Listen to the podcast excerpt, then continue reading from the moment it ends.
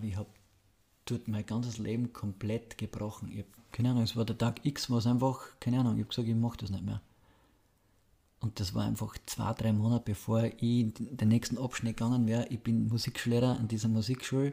Ich werde dort wahrscheinlich, dann, wie gesagt, der nächste Kapellmeister und habe an dem Tag mit allem gebrochen und habe seitdem nie mehr Anzug mit Krawatten tragen, bringt hebt den letzten Knopf um nicht mehr zu, was bis dorthin mein Leben war. Das ist der Monument Podcast und mein Name ist Jakob Grieser.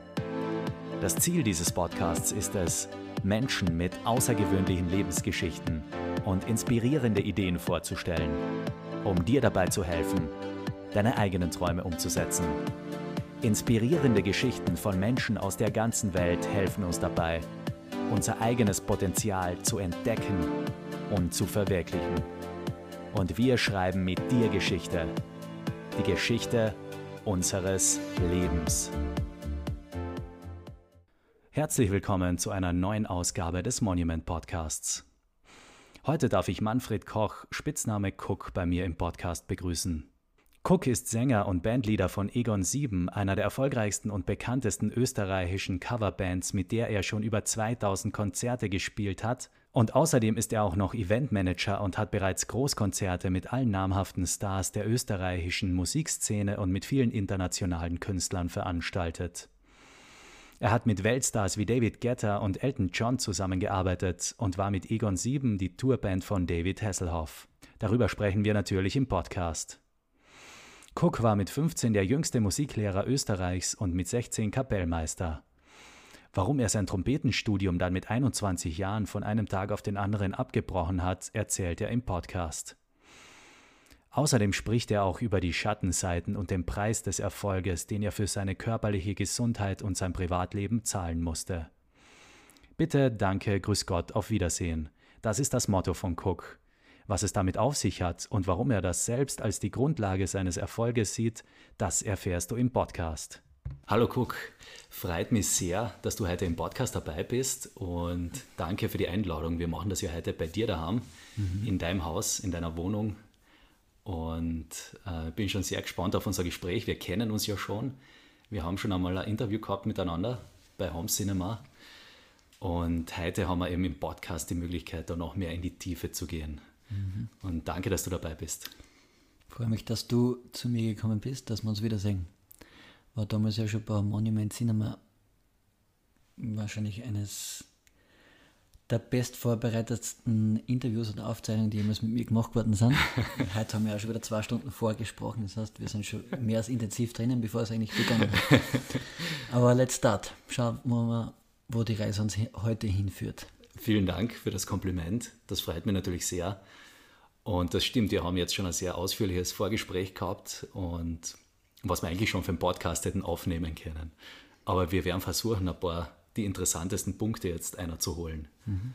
Und du bist ja Sänger von der Band Egon 7 und daneben Eventmanager. Und was einfach spannend ist, ist, glaube ich, einmal die Frage, hm, wie schaffst du das, dass du so viele Sachen unter einen Hut bringst? Weil du hast im Vorgespräch selber schon gesagt, du bist eigentlich ein fauler Mensch und es schaut aber überhaupt nicht so aus von außen, sondern ganz im Gegenteil es schaut aus, als ob du tausend verschiedene Sachen gleichzeitig machst. Und wie machst du das? Ich glaube, das Ganze hat einen Ursprung in meiner Kindheit. Da war schon mal Kassen, ich mache so viele Sachen, dass ich muss mich auf irgendwas fokussieren, weil man kann, also in meiner Kindheit war es, das ist mittlerweile fast 40 Jahre her, äh, oder sagen wir so 35 Jahre her, wie ich wirklich äh, Volksschule gegangen bin, das geheißen hat, man kann nicht Musik und Sport damals gleichzeitig machen, sondern man muss sich für etwas entscheiden, schon in der Kindheit, weil sonst wird aus einem nichts. Und ich war immer an der Grenze der Hyperaktivität, glaube ich, vielleicht war ich sogar. Und ich war junger Kapellmeister, ich war junger Musikschullehrer, ich war ein junger Student, aber ich habe einfach die Sache, die ich immer gemacht habe, geliebt und ich habe nebenbei auch wie ich dann schon Erfolge gehabt habe mit Egon 7 und große Konzerte veranstaltet habe, noch immer Fußball gespielt. Äh, und ich bin heute wahrscheinlich deswegen faul, weil ich nicht mehr spurtel und nicht mehr drei, viermal die Woche trainiere und nicht mehr Trompeten übe. Und ich bin jetzt vielleicht schon in der Phase des Reduzierens, wo es immer weniger wird von dem, was ich mache, weil ich vielleicht damals in meinen Anfangsjahren extrem viel gemacht habe und jetzt da mich nicht auf den Lorbeeren ausruhe, aber von diesen Lorbeeren genießen kann oder mich ernähren kann, sprich die, die ganzen Kontakte, die ich mir aufgebaut habe. Und dass ich heute schon ein bisschen mehr auswählen kann, was ich mache. Und wie hat das angefangen? Wie bist du eigentlich dazu gekommen zur Musik? Du hast gesagt, du wolltest entweder, es hat beide Wege für dich gegeben, dass du Musiker wärst oder ähm, Sportler, mhm. Profifußballer. Ich wollte, also mein absolutes Ziel war von klein auf immer, ich wollte Fußballer werden. Ich war aber gleich wie heute extrem dünn gebaut. Das heißt, ich habe dünne Knochen gehabt und damals war es halt quasi, wenn man so einen Knochenbau hat, dann wird das auch nichts. Den Fort, ich habe natürlich den Vorteil gehabt, ich war extrem schnell. Und aber aus mein, meinem Elternhaus ist dann gleich, also meine Mama war meine, die prägende Person meiner ersten 14 Jahre. Die hat einfach entschieden quasi, ich werde Musiker oder ich, ich mache Musik und diesen Weg, dann ist mir das Fußballspielen auch von zu Hause aus von meiner Mutter verboten worden. Deine Mutter hat gesagt, du wärst Musiker. Ja, genau. Das ist ziemlich ungewöhnlich, oder? Weil ja. Ich glaube, meistens ja. ist es eher umgekehrt, dass die Eltern sagen, du darfst nicht Musiker werden. Ich habe nicht, nicht Fußball spielen dürfen, das heißt, ich bin heimlich zu den Fußballspielen gefahren. Meine Mama hat dann aus der Zeitung gelesen, dass ich ein Tor geschossen habe, dass ich viele Tore geschossen habe. Hat aber nie das Gespräch gesucht, dass ich da heimlich Fußball spiele. Ich bin nach wie ich dann schon Musikgymnasium gegangen bin, als 15-, 16-Jähriger mit dem Fußballtrainer aus Graz zum Fußballtraining in meinen Heimatort gefahren, habe quasi 200, 300 Meter neben meinem Heimathaus Fußball trainiert, ohne dass meine Mutter gewusst hat, dass ich bei diesem Fußballtraining bin, weil ich noch immer Fußball spielen wollte. Aber natürlich habe ich einige Jahre des Trainings versäumt, weil ich eben nicht dürfen habe. Und wenn du einfach diese Grundausbildung nicht hast, dann wird das nichts. Es hat gereicht, dass ich dann irgendwie mal fußballtechnisch in unteren Ligen Geld verdient habe damit. Aber der Weg für die Musik war dann schon sehr, sehr früh, also die Weichen sind gestellt worden. Und was haben deine Eltern beruflich gemacht? Meine Mutter war Hausfrau, das heißt, ihr Leben war ich. Oder ihr Tageserfüllung bis zum meinem 14. Lebensjahr war quasi ich. Und dann bin ich ja schon nach Graz gekommen ins Internat. Dann war ich auf einen Tag wie, wie weg von daheim. Aber bis zu dem Tag war meine Mutter war mein ständiger Begleiter, war im, immer für mich da. Die, die hat mit mir gespielt, hat mit mir gelernt. Jeden Tag um 15 Uhr habe ich Diktat geschrieben. Wenn die anderen noch um Night Rider fertig geschaut haben bis Viertel acht, habe ich um 19 Uhr ins, oder um 7 Uhr am Abend ins Bett müssen, egal ob draußen Licht war oder nicht, ich musste um 7 Uhr schlafen gehen. Habe dann auch gelesen, DKKG und die ganzen Bücher, also ich war eine Leseratte ohne Ende. Aber es war, also meine Mutter hat mich sehr geprägt. Und, und vieles von dem habe ich sicher heute noch.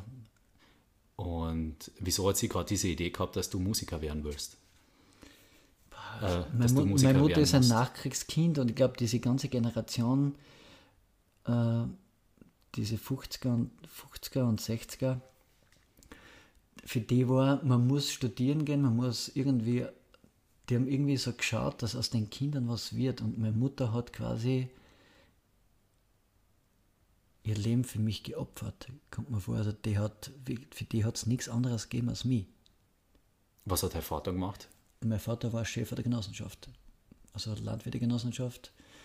Und der hat um Viertel acht das Haus oder um sieben das Haus verlassen, ist zum Mittag heimgekommen zum Essen, ist dann wieder Orden gefahren, ist am Abend um sechs, halb sieben heimgekommen. Da habe ich kurz gesehen und am Wochenende war er dann auch da und hat dann aber auch ein paar Häusern Dachdecken, also die Ziegel, die er quasi verkauft hat, Dachziegel und normalen Ziegeln, der hat dann auch am Wochenende wieder dort gearbeitet.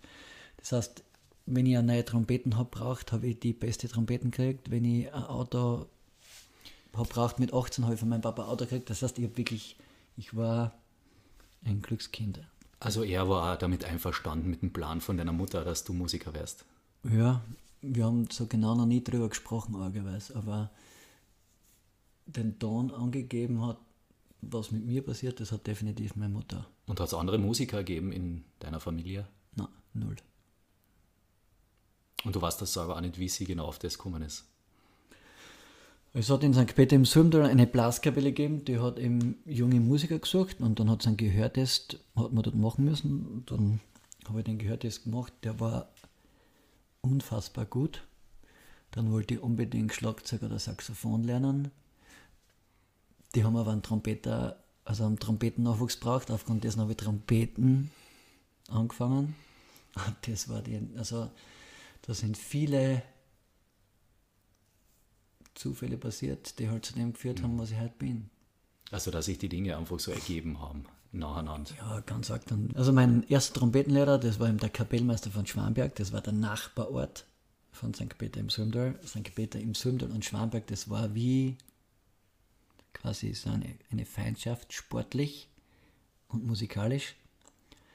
Fußball gespielt habe ich in St. Peter im Sumdal gegen Schwanberg Gelernt habe ich beim Kapellmeister von Schwamberg, um ausgebildet zu werden für die Kapelle in St. Peter im Sölmdal.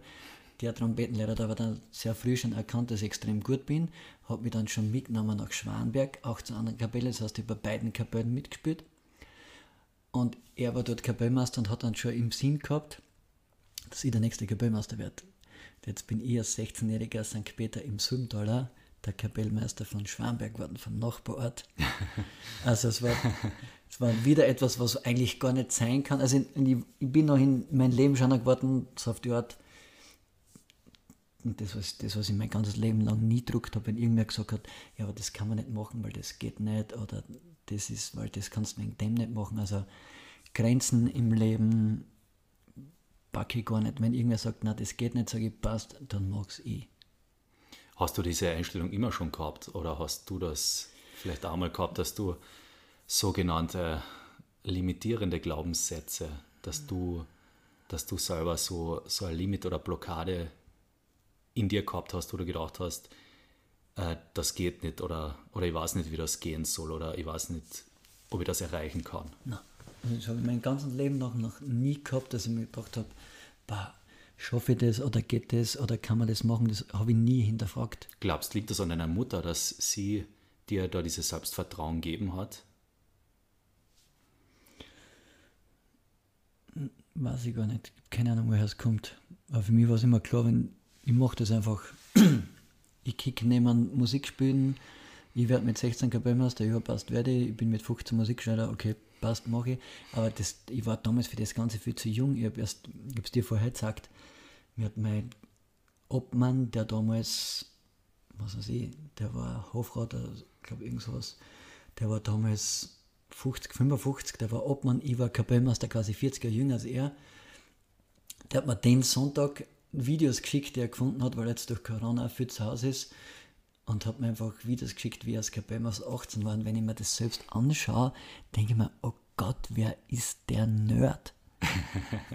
also er kennt mich selbst nicht wieder, aber Glaubst du, du bist heute cooler als damals? Ich bin, ich komm, es kommt mir vor, als wäre ein komplett anderer Mensch.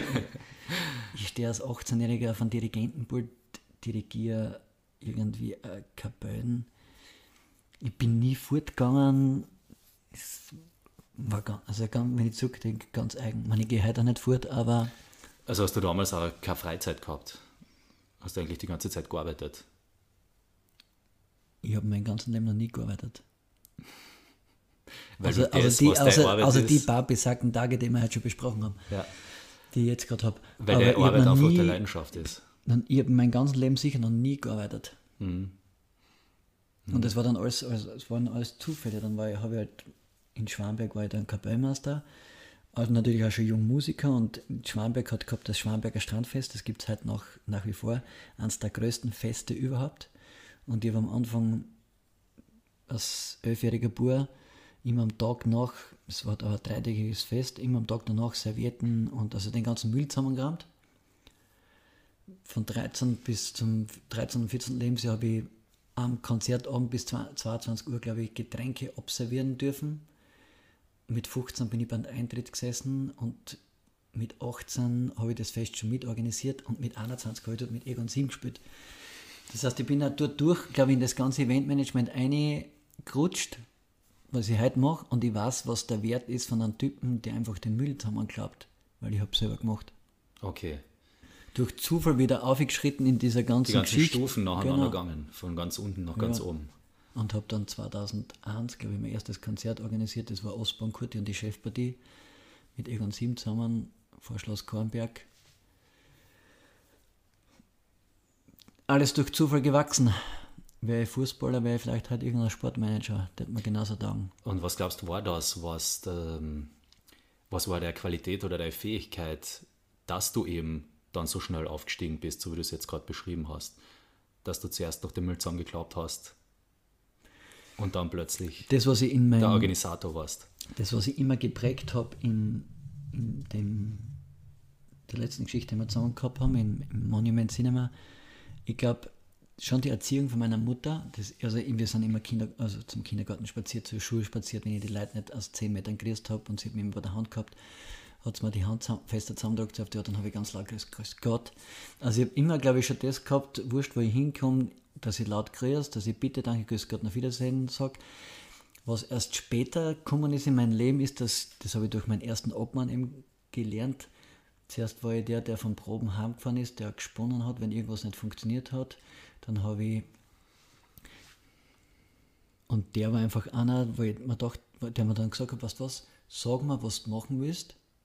Ich bringe das dann vor in meinen Worten und du wirst sehen, es funktioniert. Und dann habe ich gedacht, okay.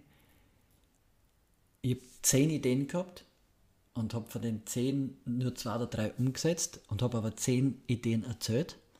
Dann habe ich gesagt, ja, der tut für reden, aber schau, was er zusammenbringt. Hätte ich nur die zwei, drei Ideen gesagt und die umgesetzt, hätte noch jeder gesagt, das ist ein Wahnsinn, was der macht.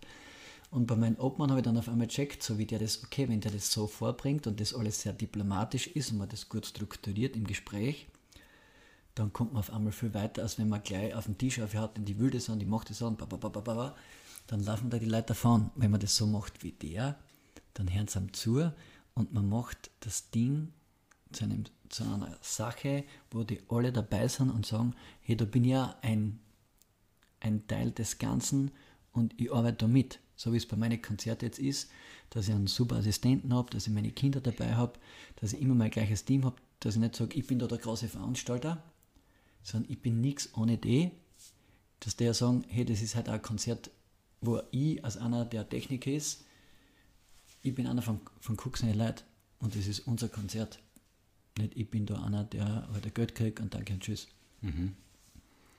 Und das ist ja so ein bisschen dein Motto, was du hast. Ähm, Grüß Gott, auf Wiederschauen, bitte, danke. Einfach diese, äh, diese, diese grundlegenden Sachen. Genau, und, das, und das ist extrem wichtig. Und das sage ich sag's zu meinen Kindern, sage zu allen Leuten, wenn ich irgendwo Studenten oder Studentinnen habe, das ist es. Und den höchsten Respekt entgegenbringen und von jedem lernen, was nur geht. Und ich habe das ja vorher gesagt, egal ob ich mit einem Feuerwehrhauptmann zum tun habe oder mit einer großen Institution, egal mit wem ich verhandle, ob in einem Fünf-Stern-Hotel verhandle oder in einem Bauerngasthaus, es geht darum, das, was man macht, so gut wie möglich in diesen Rahmenbedingungen abzuwickeln. Man muss halt mit einem Diplomaten oder Firmenchef oder irgendeinem gesellschaftlich oder sprachlich höher angesetzten Menschen anders sprechen als mit einem normalen Vereinsobmann, der vielleicht an, komplett anders strukturiert ist und normale Arbeit ist, aber trotzdem ist der Sinn immer der gleiche, dass man, so wie ich, ein gutes Konzert spielt, dass die ganzen Geschichten, die vor Ort laufen müssen, einfach laufen. Die Wortwahl ist eine andere, der Sinn ist immer der gleiche. Mhm. Und das muss man kennen. Und dass man nicht irgendwo reingeht, dass man nicht beim Verein hingeht als, als großer Supermanager und dass du nicht bei einem großen Firmenchef reingehst und dort sprichst wie ein Bauer. Das ist nicht abwertend, aber dass man nicht daherböt, sondern dass man weiß, wie man seine Sprache wählt, damit, man, damit das Wasser dort seinen Weg findet, damit du das Ziel erreichst, was du vorhast. Also du wirst einmal sagen, es ist einmal auf jeden Fall Respekt. Das, das höchste Gut, das man jedem Menschen und jedem Ding und Lebewesen nur entgegenbringen kann und soll. Mhm. ist der größte Erfolg. Ja. Respekt und Bescheidenheit. Mhm. Und dann wirklich auf sein Gegenüber eingehen. Und sich einstellen, äh, von der Kommunikation sprachlich her auf sein Gegenüber. Mhm. Und du hast ja wirklich schon mit Riesenstars zusammengearbeitet. Du hast äh, Elton John veranstaltet, David Guetta. Du hast, weil du vorher angesprochen hast, Knight Rider. Mhm. Du hast, ihr wart Egon Siemer mal Tourband von David Hasselhoff. Mhm. Und was hast du da so gelernt, einfach im Kontakt mit, mit solchen großen Stars? Gibt es da einen Unterschied zu, zu vielleicht weniger bekannten ähm, Künstlern, Musikern? Es gibt extreme Unterschiede. Es ist Was muss man in der Kommunikation da beachten? Gar nichts. Einfach sich selbst nicht zu verlieren. Es ist immer das Gleiche. Also ich, mit den ganzen Leuten und auch dem großen Netzwerk, mit dem ich heute zum tun habe, ich bin immer der Cookie, verstelle mich nie. Nie. Und mit äh, Kasperl-Stars zum tun gehabt, die von den großen Stars aus den Kühlschränken äh, Getränke gestohlen haben. Ich habe ganz große Stars gehabt, die ganz normal sind es ist einfach alles dabei. David Hasselhoff ist zum Beispiel so eine Geschichte, die wollten unbedingt in Wien proben. Und ich habe gesagt, wenn wir die Band sind, proben wir in Bad Gleichenberg in der Pampe. Warum? Weil ich nicht jede halbe Stunde irgendein Team da haben will, das mit dem David ein Interview führen will, sondern wir wollen proben. Dann war ausgemacht, dass die Probe beginnt um 19 Uhr. Um halb elf war er noch immer nicht da, weil es ist, muss ich das machen, das machen, das machen. Dann ist, hat er schlussendlich eincheckt in dem Hotel, das ich reserviert habe gehabt. Und dann hat es geheißen, ich muss sofort ins Hotel kommen, warum ich mich aufreg, warum wir nicht proben. Und dann bin ich einfach zu ihm ins Zimmer und er ist mir wirklich angefahren, so auf die Art, hey, was, was das Ganze soll quasi. Und natürlich damals auf Englisch und habe gesagt, hey David, we just want to play. Das heißt, wir wollen spielen. Wir sind die Band, die abliefern muss hinter ihm wir wollen proben. Ich brauche, und wenn es heißt 19 Uhr, ist bei uns 19 Uhr. Weil wenn das Konzert um halb acht beginnt, kommen wir als sei Superband auch nicht erst um dreiviertel zehn. Wir wollen spielen. Hast du das so direkt zu ihm gesagt? Ganz so, und, die, dass der, und dann hat der einfach zu mir gesagt, okay, guck, cool, let's go. Und er ist mit mir mit und wir haben probt bis halb drei in der Früh. Ja. Und dann wo haben wir also hat ihm das auch imponiert, dass du ja. so direkt und straight warst? Ja, und ich habe ihm gesagt, ich brauche das Ganze nicht. Und dann war das Gleiche, dann haben wir die Österreich-Termine gespielt und dann haben wir die Deutschland äh, durchgespielt und es hat geheißen, wir kriegen, bevor wir in Deutschland spielen, die Hälfte der Gage überwiesen. Und die Gage war nicht überwiesen. Und wir hätten an diesem Tag gespielt in Oberhausen und ich musste daheim wegfahren um 8 Uhr in der Früh, damit ich um 6 Uhr dort bin irgendwie. Und dieser Manager hat gesagt, okay, dann war das Geld nicht am Konto. Und dann habe ich angerufen, du, das Geld ist nicht da. Und er hat gesagt, nein, er weiß. Er hat gesagt, nein, es war ausgemacht, dass wir das Geld am Konto haben. Und ich fahre heute nicht dorthin fahren. Ich fahre dorthin nicht hinspielen, wenn das Geld nicht da ist. Dann hat er gesagt, nein, das geht nicht. Dann habe ich gesagt, hör zu, das ist ein Knopfdruck. Ja, ob ich mir das erlauben kann, ich bin in jeder Presse, dass die Band nicht kommen ist, habe ich gesagt, das Spiel spielen wir, habe ich gesagt dass wir nicht gefahren sind, weil wir das Geld nicht gekriegt haben. Ich gesagt, das ist der Deal. Er hat gesagt, ich brauche den ganzen Dreck nicht. Ich gesagt, und das ist halt so, schau, ich hab, das habe ich dir auch schon x-mal gesagt, ich habe kein Foto mit irgendeinem Künstler. Mir ist, ich bin Eventmanager, um ein Konzert gut zu machen und mein Ziel ist, möglichst viel Leute auf ein Konzert zu bringen mit einer guten Werbestrategie, die auch ausgeklügelt ist, nicht blind, damit ich ein Geld verdiene, damit ich mir das leisten kann, was ich habe, damit es uns gut geht. Ich mache das nicht, damit ich mir ein Büttel aufhören kann mit einem Elton John oder David Guetta oder irgendwem. Du siehst, uns bei uns gibt es nur Fotos von Kindern. Es von gibt Kindern. kein einziges Foto von irgendwelchen Stars in deinem Haus. Nichts. Es gibt mir Die nichts. interessiert das einfach überhaupt nicht. Auch das Rampenlicht oder. Nein, es ist, es ist mir komplett wurscht. Mhm. Ich halte keine Ansprachen vor einem Konzert, dass ich da jetzt da, wenn ich irgendwo bin, sage ich, Bürgermeister, mach du die Begrüßung, wenn du es nicht machen willst. Ich, was ich immer machen will, ist aus Vorgruppen spielen, weil ich will ja singen und durch die Musik berühmt werden, aber ich mache das auch nicht, um berühmt zu werden, sondern ich glaube, dass man durch die Musik einfach, wenn man vor so vielen Leuten spielt, mit eigenen Songs einfach viel mehr verändern kann, als wenn man nur covert. Und bis jetzt ist mein Leben halt zu 99% nur Cover, aber es kommt immer mehr eigenes. Also du bist jemand, der das Rampenlicht überhaupt nicht braucht. Ich glaube, ich brauche es deswegen nicht, das haben wir ja auch schon oft besprochen, weil ich bei Egon 7 das Rampenlicht habe, vor ein paar hunderttausend Leuten. Und Aber es geht da, ums Rampenlicht geht es da nur, dass du singen kannst, dass du auf der Bühne stehen kannst als Musiker. ja, mir ist jetzt, ob ich vor zwei Leuten singe oder vor 5000 Leuten singe, ist mir relativ wurscht. Ich will einfach endlich wieder singen oder ich möchte singen. Aber es schaut immer, man, ich, ich kenne es nicht in der Extreme, wie es die ganzen Superstars kennen, aber es, es ist auch nicht immer nur lässig, du, weil wenn ich zum Konzert hinfahre, wenn ich, ob, egal ob ich jetzt ein Firmengala spiele, einen Business-Marathon, einen Baumball, einen Steinerball, wenn ich auf die Bühne gehe, ist es nicht so, die Leute oder der, die uns buchen und die Leute, die da hinkommen, die erwarten sich von uns was. Das heißt, ich muss liefern. Und das ist in gewisser Weise ja auch Druck. Und schon als, als junger Bub, wenn es geheißen hat, ich muss beim Begräbnis spielen und du spielst dort Il Silenzio, dann stehst du alleinig am Grab und du spielst. Und du musst dort liefern. Und das ist, glaube ich, und da habe ich Gott sei Dank einen guten Lehrer gehabt, der war einer für die Wiener Philharmoniker. Der hat immer gesagt, das Ganze einspülen und sie aufwärmen, und hat gesagt, vergiss es.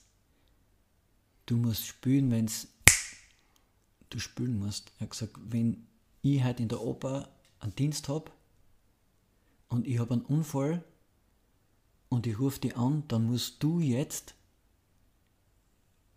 bei der Hochschule, das Studentenheim war in der Hochschule, da weglaufen, die Oper war 500 Meter von uns weg, dann laufst du dort von der Seilerstätten zur Oper eine, nimmst deine Trompeten aus dem Rucksack und du spielst jetzt. Da hast du nicht Zeit, dass du sagst, ich muss mir jetzt 20 Minuten warm spielen, sondern du musst spielen. Und das war schon das Kleine, was die- für mich war immer der Albtraum, ich habe jetzt wieder den, das Grab von meinen Großeltern besucht. In St. Anna in Schwamberg oben auf die Berg, da habe ich immer, weiß ich heute noch, letztens wie ich vorbeigegangen bin, da habe ich Trompeten gespielt und 15 bis 20 Meter von mir entfernt war der Typ, der eben bei, ich hatte einen Kameraden immer dreimal mit diesem, mit dieser Kanone geschossen hat und ich habe immer gewusst, oh Gott, wenn ich spiele, bam, bam, bam, badam, bam, badam, boff, hat er geschossen, dass meine Hosen gewackelt haben. Und mir hat es nur so gerissen, aber das waren die Sachen, die haben mich härter gemacht. Mein Trompetenlehrer, der hat mich er hat gesagt, du spielst jetzt da den zweiten Satz vom Heidenkonzert. Und wir haben im zweiten Stock äh, Stunde gehabt und hat gesagt, und jetzt laufst du runter zum Portier, bei der Druckkaufer, bei der Dirne nimmst du die Trompeten und dann spielst. Das heißt, der hat meinen Puls hochtrieben, ohne Ende und ich bin einer mit, ich hab Atemnot gehabt und alles und habe spielen müssen. Er hat gesagt, ja, weil wenn du dann einen Auftritt hast, dann spielst du nicht so, sondern dann spielst du auf Megadruck. Und ich glaube, das war ja als Kleiner schon extrem gewohnt. Und, aber ich habe immer solche, ich, ich muss, du musst immer liefern und das ist beim Rampenlicht, das schaut immer alles super cool aus, wenn du nur vor 5000 Leuten beim Baumbumball oben stehst und alle sagen, wenn ich sage so hinknien und es knien sich 1000 Leute hin und dann springen sie, wenn du das Zeichen gibst. Aber dorthin musst du erst einmal kommen. Und bis dorthin hast du viel Nerven und ich spiele heuer, oder spiele irgendwann den Baumbumball, wenn er wieder ist, glaube ich, zum weiß nicht, 20. Mal bald. Letztes Jahr war Immer also mega Druck. dieses Jahr warst du nicht am Baumbundball, gell? Doch, der war noch. Dann war der Lockdown. Da habt ihr gespielt. Okay, Immer. Also seit 2000, glaube ich, immer. okay. Mhm. Aber das ist, glaube ich, das, dass du erst einmal, dass du dann wirklich auf Knopfdruck quasi performen kannst. Du musst erst einmal hinkommen durch die ganzen Genau. tausenden Stunden Übung vorher. Genau. Tausende Stunden Übung, Auftritte ohne Ende, Erfahrungen ohne Ende. Es ist nur das. Und du hast ja gesagt, du hast wirklich acht Stunden am Tag Trompeten geübt. Alles für nichts im Nachhinein. Außer, dass ich weiß, ich kann irgendwas acht Stunden am Tag machen. Hast du das immer schon kennen oder äh, also ist das leicht gefallen? Oder hast du da erst hinarbeiten müssen drauf? Na, es wird dann halt immer mehr. Am Anfang übst eine Stunde, dann sind es zwei, dann sind es irgendwie vier, dann sind es irgendwann achte. Und irgendwann ist es wie, es gibt nichts anderes. Also dort in der Studienzeit, du bist aufgestanden, hast Trompeten geübt, bis zum Essen. Es hat, du bist dort mit lauter, also ich habe dort im Studentenheim gewohnt, da gibt es nichts anderes als Wo Musik. war das? In der Seilerstätte, also in Wien, erster Bezirk.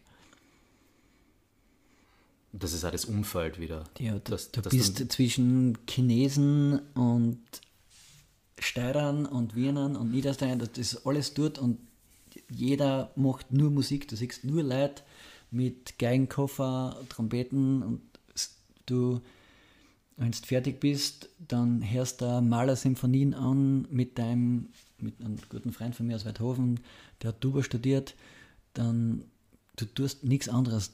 Du atmest dort nur Musik, du bist nur mit Freaks zusammen. Ja.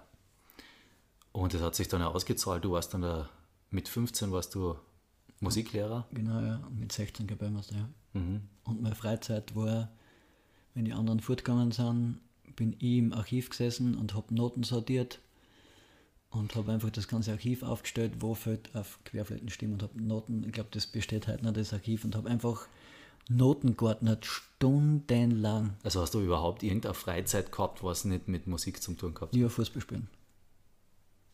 Aber ich bin stundenlang im Musikheim gesessen und habe einfach Noten sortiert. Und jahrelang. Hast du das freiwillig gemacht oder? Ja. Argerweise ja.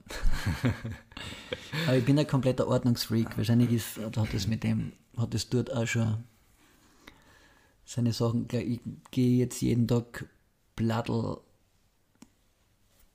oder Laub zusammen blasen, nicht mehr kehren, sondern also mit einem Laubbläser. Ich bin am Grundstück unterwegs, habe alles ganz genau beieinander. Wir hassen Bröseln. Das ist immer der Spruch von meiner Frau und mir. Brösel ist, also Bröseln sind unser größter Feind. Also wir sind ziemliche Ordnung-Freaks. Sie ist Gott sei Dank von der Lebenszahl her Vierer, ich auch. Also wenn man uns matchen müsste, also wenn man für uns einen Partner matchen müsste, ich glaube, wir würden Was heißt das, Lebenszahl? Lebenszahl hast, wenn man die ganzen Zahlen eines Geburtsdatums addiert. Das heißt, ich bin geboren am Ah, okay. 24.02.1976. Jede Zahl ist einzeln. 2 plus 4 plus 2 plus 1 plus 9 plus 7 plus 6 ergibt 31. Diese Zahl summiert man wieder. 31, also 3 plus 1 ist 4. Und ich bin ein 31-4er. Meine Frau ist auch 26.02.1983, ist auch 31-4. Und wenn du das einmal durchrechnest und das die, dann eingibst an der Lebenszahl, Und dann kommt ein bestimmter Typ aus. da kommt ein bestimmter Typ aus und was alles deine Sachen sind, das magst du, dann denkst du dir, ich pack es nicht. Fuck. Ja. Ich beschäftige mich, oder habe mich sehr viel damit beschäftigt. Und jetzt mal, wenn ich irgendeine musikalische Laudatio halt für irgendeinen Freund oder einen, einen guten Bekannten, dann mache ich das mit der Lebenszahl und die packen es alle überhaupt nicht. Das ist ganz eigen. Ich habe jetzt, wo du sagst, ich habe das auch schon einmal gemacht, aber ich muss es auf jeden Fall noch einmal machen. Ich kann mich jetzt nämlich nicht mehr erinnern. Das ist ganz arg. Interessierst du dich auch für Astrologie, Sternzeichen? Überhaupt nicht. Aber meine Frau ist Fisch und ich bin Fisch. Ah, Und wir wollten einen Fisch haben. Aber sie hat dort schon sich durchgesetzt, also unser gemeinsames Kind, dass sie ein Witter wird. Und hat sie eine Woche mehr Zeit gelassen als geplant. Wirklich? Und der Tochter ist Und jetzt sie wieder... ist im wahrsten Sinne des Wortes ein Witter. Hm, spannend. Aber Sternzeichen haben schon was. Mhm, auf jeden Fall. Ja. Noch einmal, um auf das zurückzukommen jetzt mit der, ähm, das ist es wahrscheinlich, was du gemeint hast, wenn du sagst, du bist faul und du hast eigentlich, du hast noch nie im Leben gearbeitet. Ähm, du hast natürlich extrem viel gearbeitet und warst da extrem fleißig dabei, wie wir jetzt ja schon gehört haben, aber du, ähm, du hast das als Musiker, vor allem dann als Sänger, nie als Arbeit betrachtet, weil es deine Leidenschaft ist. Mhm. Und es ist einfach so, oder wenn du, ähm, wenn du etwas machst, was du wirklich gern tust, was dich begeistert, wo du Freude dran hast und Spaß, dann ist es keine Arbeit. Genau. Und das kann jeder schaffen. Man, ich habe halt das Glück gehabt, dass mit Musik, wie mir vorher gesprochen, Musik und ich sage Musik und Fußball, bei Musiker ist glaube ich auch nicht wieder so leicht, sondern du musst irgend so schon ein Instrument haben oder irgendwas machen, was alltagstauglicher ist.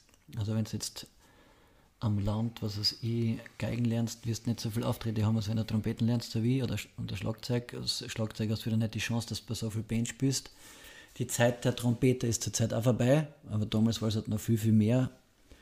Aber da ist es halt, wenn man was anderes äh, vorhat oder im, im Herzen tragt, wie die Schauspielerei, ist es ist der Weg wahrscheinlich nicht so einfach, wie meiner gewesen ist. Das ist ja nämlich auch das, weil du hast dir erzählt, äh, wie alt warst du da, wo ihr den Auftritt gehabt habt und dann mehrere tausend damals Schilling noch an einem Abend verdient habt? Ja, ich glaube, wir waren damals zwölf oder dreizehn. Habe jetzt meine Blasmusikkollegen gesagt, ich möchte mit dem Zug nach Graz fahren und dort Weihnachtslieder spielen. Und 20 Weihnachtslieder haben wir kennen. Die haben mhm. einfach so lang immer von 1 bis 20 gespielt und dann haben wir einfach angefangen um 8 zum Spielen und sind dann um, um halb zehn, weil es so kalt war, das erste Mal gegenüber von Kasten haben wir gespielt, einen Kakao trinken gegangen und haben einfach unseren Trompetenkoffer aufgestellt gehabt. Und wir haben dort gespielt in Graz und wir haben es nicht gepackt, was die Leute da Geld eingeschmissen haben. Und wir haben dann einfach, ich glaube, 16.000 Schilling verdient gehabt in von 9 bis 1 und haben davon, was weiß ich, zweieinhalb, drei Stunden gespielt und sind einfach jeder mit 4000 Schilling heimgefahren und das, das war damals unfassbar viel Kohle. Wahnsinn, ja. Und dann denkst du schon, okay, das geht. Und das Jahr drauf bin ich nachher nicht nur mehr am 24.12. hingefahren, sondern bin ich dann schon jeden Tag, wo ich noch irgendwie Zeit gehabt habe, samstags, habe ich dann dort schon Trompeten gespielt. Zwei Jahre später bin ich dann eh schon nach Graz und habe dann quasi schon fast jeden Tag dort gespielt, weil ich ja in Graz schon im Musikgymnasium gegangen bin. Und irgendwann habe ich dort nicht mehr dort spielen brauchen, weil ich dann schon aufgrund dessen, dass ich gut gespielt habe, halt irgendwelche Feiern gespielt habe, wo ich dann für einen Song gleich ein paar hundert Schilling gekriegt habe und das ist dann immer mehr und mehr geworden. Also vom Verdienen her ist das natürlich schon viel, viel cooler. Und das ist, als Schauspieler kannst du als 14-Jähriger wahrscheinlich nicht oder als 12-Jähriger nicht hingehen und sagen, ich spiele jetzt beim Kasten und Öler von draußen irgendeine Geschichte gehabt und dann kriege ich Geld dafür. und dann sperren sie die ein und dann nehmen sie die mit oder dann nehmen sie die Eltern weg. Aber glaubst du, geht das heute auch noch als Musiker? Hundertprozentig. Dass man da so viel verdient wie ich damals? Glaub, ja, viel, viel mehr, weil ich sage, wenn da heute ein zwölfjähriger Bub vor dem Kasten ein Weihnachtslieder spielt, geht jeder vorbei und schmeißt dann 5 oder 10 Euro oder 2 Euro rein. Und bei uns hat man damals reingeschmissen 5 Schilling oder 10 Schilling, das ist halt 50 Cent oder 1 Euro. Und heute, wenn da einer was reinschmeißt, wenn du das, also da verdienst du ein Vielfaches. Also sag umgerechnet das gleiche wie ich damals, weil damals waren wahrscheinlich 500 Schilling gleich viel, wenn du halt 500 Euro verdienst.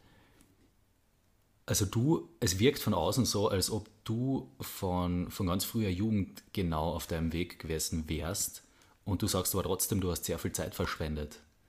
Und was meinst du genau damit?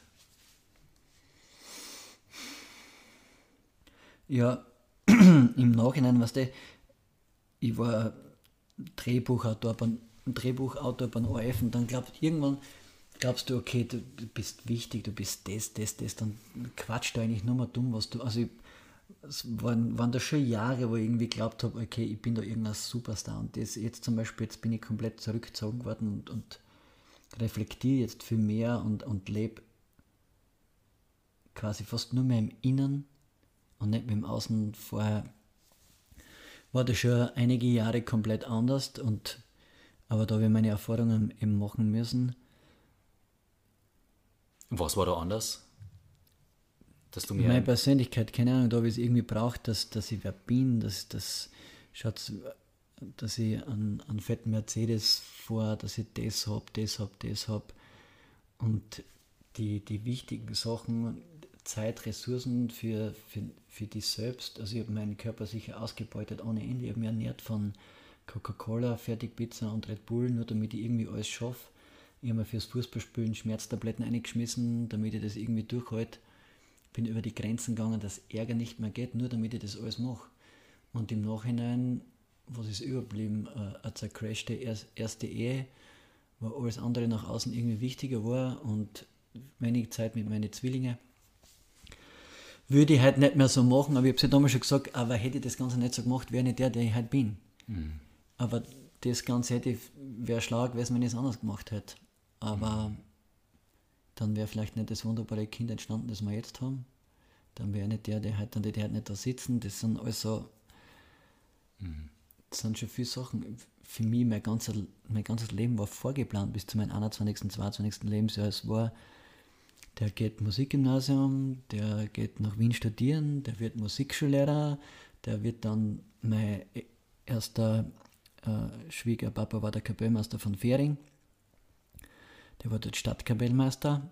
Ich wäre dort quasi der nächste Kapellmeister gewesen, weil dort hat ein Musikschullehrer an der Musikschule schon einen eineinhalbfachen Vertrag unterrichtet, damit ich, wenn ich vom Studium fertig bin, dort Trompetenlehrer bin an der Musikschule. Dann wäre ich dort Stadt und dann von einem Tag auf den anderen, wie dann halt Egon 7 passiert ist, habe ich gesagt, ich will nie mehr unterrichten, nie mehr Kapellmeister sein. Ich will nicht mehr studieren. Und ich habe aufgehört an einem Tag, ich glaube es war der 12. April damals, und bin einfach nicht mehr nach Wien gefahren. Ich habe gesagt, ich mache Egon 7. Und Egon 7 hat damals acht oder neunmal gespielt. Mhm. Aber ich habe dort mein ganzes Leben komplett gebrochen. Ich Warum? Was war da genau der Ich habe es nicht mehr gepackt. Es war einfach Overload ohne Ende. Es war einfach zu viel alles. Ja, keine Ahnung. Es war der Tag X, war es einfach, keine Ahnung. Ich habe gesagt, ich mache das nicht mehr. Und das war einfach zwei, drei Monate bevor ich in den nächsten Abschnitt gegangen wäre. Ich bin Musikschullehrer an dieser Musikschule. Ich werde dort wahrscheinlich, dann, wie gesagt, der nächste Kapellmeister und habe an dem Tag mit allem gebrochen und habe seitdem nie mehr Anzug mit Krawatten tragen. Bringt den letzten Knopf oben nicht mehr zu, was bis dorthin mein Leben war. Ja. Aber ich weiß nicht, ich habe das, hab das einfach alles nicht mehr gepackt und ich habe seitdem nicht mehr Trompeten geübt. Mhm. Das, und, war, das war dann. Ende. Das, das war, war dann total was anderes mit Egon 7. Und so wie ich gesagt habe, wenn ich mir das anschaue, wie ich damals, wenn ich ein Video anschaue, wie ich da als 18-, 19-jähriger Kapellmeister bin, oder wenn ich meine Fotos anschaue, wie, und wenn du mich heute anschaust, dann denkst du, okay, wer sind die zwei Personen? Das geht in einem Leben gar nicht aus. Ja. Aber es ist jetzt wieder gut, dass das eine zum anderen findet und dann, was du, dann triffst du wieder Leute, die sagen, man, das, die alle müssen Manfred zu dir sagen, weil du bist ja der Manfred und nicht der Cook und, und denken, oh, das sind die Probleme dieser Welt. Aber es ist schon meiner Kindheit, wo ich her bin und wenn ich dorthin komme, da bin ich der Manfred oder der Manni seit meiner Egon 7 Zeit, alle, die mich kennen, die sagen, guck zu mir. Manche, die bei mir studieren, so jetzt bin ich spazieren gewesen in Graz, hat mir irgendeiner von meinen Studenten gesehen, der schreibt mir nachher, und der Herr Koch. und jetzt wird er der Manager von Silvermont, der, der hat letztens geschrieben, Hi Money. Dann denken wir, oh, der schreibt gerade Money, obwohl er, der, aber er hat halt einfach Manfred in Deutschland Money irgendwie da drinnen. Aber ist ganz, ganz eigen. Aber es, es, sind Weichenstellungen im Leben, manche kann man beeinflussen und manche nicht. Mhm. Also das würdest du auf jeden Fall sagen, dass du das für das nicht mehr gleich machen würdest wie damals. Zum Beispiel, dass du, ähm, dass du gar nicht auf die Gesundheit achtest und deinen Körper so ausbeutest. Mhm. Und jetzt im Nachhinein würde ich auch den Weg zu meiner Mutter suchen und versuchen mit ihr darüber zu sprechen, warum ich nicht Fußball spielen darf und warum ich das Ganze. Aber ich habe damals einfach, ich war der, der davon gelaufen ist und einfach gesponnen hat und dann trotzdem wieder eine Stunde Trompeten gibt hat und sein Ding gemacht hat. Mhm. Und natürlich hast du dort, wenn du dann merkst, du bist gut und du gewinnst Wettbewerbe und du kriegst dort natürlich was zurück, mhm. was natürlich dort als Jugendlicher ich habe mich sicher als 17- und 18-jähriger Kapellmeister super gefühlt.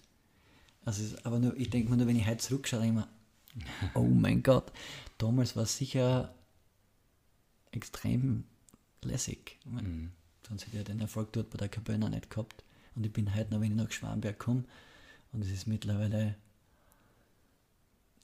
über 20 Jahre her, dass ich dort Kapellmeister bin, reime mich dort Leute an und sagen einfach, der Herr Kapellmeister ist da. Das ist schon eigen. Ja. Ähm, erzähl vielleicht noch einmal, wie das war, mit dem Elton John zusammenzuarbeiten. Mit dem Künstler selbst hat man nicht wirklich viel Kontakt, dann trifft man meistens am Veranstaltungstag. Arg sind immer die Geschichten, die für mich damals irgendwie, also ich bin einer, der bei Egon 7 gewohnt ist, wir haben in unserem Vertrag oder Rider nicht drinnen stehen, was wir gern essen, sondern bei uns steht nicht einmal drinnen, dass wir gerne Essen hätten. Wir essen das, was wir kriegen. Wenn uns wer ins Gasthaus schickt, gehen wir ins Gasthaus. Wenn es ein Grühhändel gibt, gibt es ein Grühhändel. Wenn es nichts gibt, nehmen wir uns selbst was mit. Und dann kommst du auf einmal dann hin und siehst zuerst einmal die Rider den ersten Jahr wieder gehabt, so Schlagerstars und Austropopper.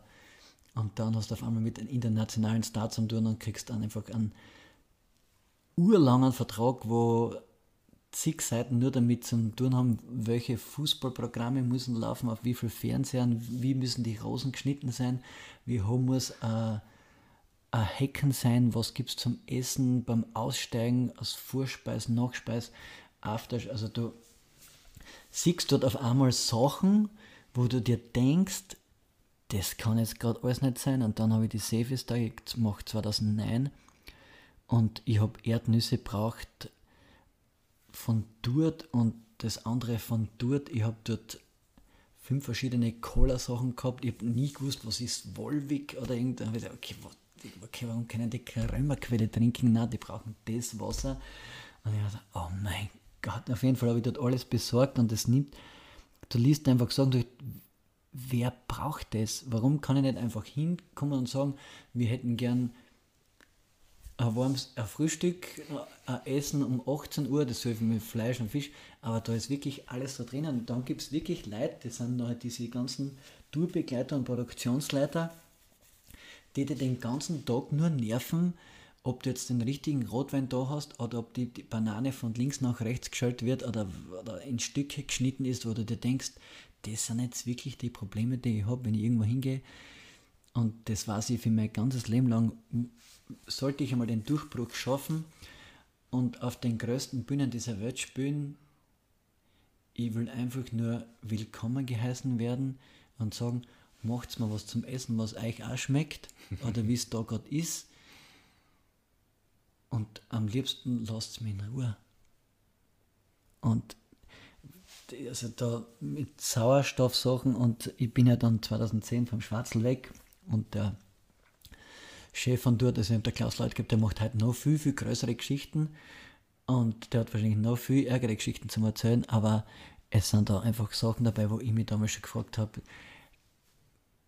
geht's noch? Bis ich dann gelernt habe, im Jahr drauf, dass der Schwarzstift ganz wichtig ist, dass man einfach sagt, habe ich nicht, habe ich nicht, habe ich nicht, habe ich nicht. Und die Künstler sind trotzdem gekommen. Ich habe mein Leben gelebt bis jetzt auf einem Mega-Highway. Das heißt, ich fahre wirklich urschnell Auto oder gern schnell Auto, weil es mir einfach am Wecker geht, wenn Leute mich aufhalten auf der Straße. Und im Leben ist das gleich. Also ich bin bei meinem Körper über sämtliche Grenzen gegangen, wenn andere 15 Stunden oder 18 Stunden auf waren, dann war ich 25 Stunden auf und habe 30 Stunden gearbeitet oder ich bin vor der Bühne. Aber bin kurz schlafen gegangen, habe am nächsten Tag um 10 Uhr am Vormittag, eben wie gesagt habe, mit Aufputschmitteln und Schmerzmitteln Fußball gespielt, habe in der Pause nochmal Schmerztabletten mehr genommen, damit ich die Schmerzen aushalte. Oder ich habe meinen Körper getrieben, dass Ärger nicht mehr geht, bin dadurch seit 20 Jahren darmkrank. Also das sagte das wieder. Du hast einmal, du bist da, hast dann an, an einem Ironman teilgenommen mhm. mit einer Stunde Schlaf davor. Ja, ist, ja, weiß nicht, so zwei bis drei Stunden bin ich im Bett gelegen, wie viel ich wirklich geschlafen habe, weiß ich nicht. Ich habe davor noch Egon 7 Konzert gespielt, bin zwei Stunden im Auto gefahren bis zu dem Bett, wo ich geschlafen habe. Beim Hinfahren habe ich mir gedacht, nein, ich rufe meinen Trainer an, ich mag es doch nicht. Und dann habe ich ihn schlussendlich gemacht, bin selbst mit dem Auto dann auch wieder heimgefahren. Und war seitdem nie mehr bei irgendeinem Wettbewerb dabei, war nie mehr laufen, war nie mehr Radl fahren, war nie mehr schwimmen. habe mein Ziel erreicht, danke, tschüss. Also wüsste nicht, dass ich nochmal so viel Zeit in das Ganze investiere, damit ich vielleicht dann um fünf Minuten schneller bin oder wenn schlechtes Wetter ist, sogar langsamer. Ich bin, glaube ich, innerlich von dem dadurch, dass ich immer so schnell gelebt habe, schon um einiges weiser geworden und der große Vorteil in meinem Leben war, ich habe immer mit Leuten zum tun gehabt, aufgrund dessen, dass ich halt eine gewisse Gabe gehabt habe. Ich war immer der Jüngste in diesem ganzen Konstrukt. Ich war der junge Kapellmeister, ich war der jüngste Band, ich war der jüngste bei Egon 7, aber trotzdem der Bandleader. Ich war Drehbuchautor beim ORF und, und habe dadurch immer Leute über mir gehabt, die halt 10 bis 30 Jahre älter waren und in den entscheidenden Positionen waren, die meine Euphorie und meinen Hunger ausgenutzt haben. Das falsch einfach aufgenommen haben und gesagt, oh, der will. Mhm. Und ich habe von denen extrem viel gelernt, weil ich gedacht habe, okay. Also du hast immer eine sehr gute Mentoren waren, gehabt. Ja, die waren fast, die waren fast, also ich habe extrem viele Vaterfiguren, an die mir so behandeln, die mir halt anrufen, Bur, wie geht's da und das und das. Also keiner von denen hat mich vergessen und das mhm. ist. Aber du hast da immer abgeliefert. Richtig, aber dadurch, dass ich abgeliefert habe und dadurch, dass die sich verlassen haben können, haben die natürlich ihr ganzes Netzwerk über mich gelegt und die haben viele gute Netzwerke, liegen einfach wie viele gute Spinnennetze über, über mir und, und das hilft nach wie vor. Mhm. Wenn ich halt irgendwo weiß, ich muss durch, oder ich brauche diese Türklinke in der Hand, dann weiß ich, wenn ich anrufen muss, der mir diese Türklinke gibt und ich gehe dann durch und muss dann halt wieder abliefern. Aber dann gehört mhm. das Innenleben dieses Raums durch die Tür, die ich beschritten habe, gehört mir. Mhm. Aber das, es läuft immer auf das aus, oder? Wenn man Netzwerke haben will, wenn man die Kontakte haben will, man muss den anderen Leuten etwas bieten dafür. Ja, keiner musst du was. Außer du bist der Blender. Und wie weit du dann kommst, weiß ich nicht. Mhm. Ich hoffe, dass am Ende des Tages dann immer nur die Guten überbleiben. Mhm. Glaubst du, es ist auch so, dass sich das von selber aus Und dass dann wirklich nur die Guten übrig bleiben?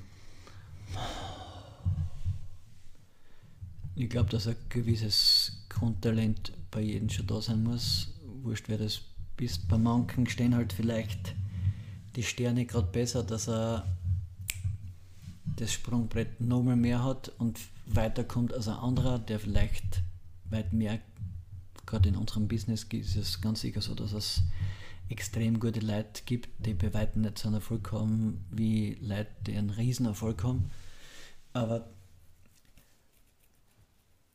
in unserem Business, glaube ich, wenn du ein Musiker oder Sänger oder irgendwas bist, dann magst du das hauptsächlich auch wegen dir selbst. Und wenn du aber einer bist, der sagst, boah, ja, dann bist der irgendwie den Erfolg sucht, dann bist du irgendwie nur, glaube ich, ein Stimmungsmacher oder dann bist du kein Musiker.